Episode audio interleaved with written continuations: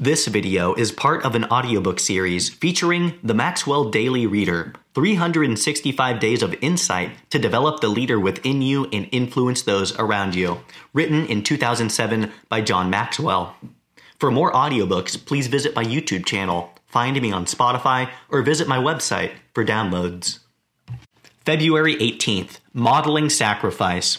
If you lead a team, then you must convince your teammates to sacrifice for the good of the group. The more talented the team members, the more difficult it may be to convince them to put the team first. Begin by modeling sacrifice. Show the team that you are willing to make financial sacrifices for the team, willing to keep growing for the sake of the team, willing to empower others for the sake of the team, and willing to make difficult decisions for the sake of the team. Once you have modeled the willingness to pay a price for the potential of the team, you have the credibility to ask others to do the same. Then, when you recognize sacrifices that teammates must make for the team, show them why and how to do it.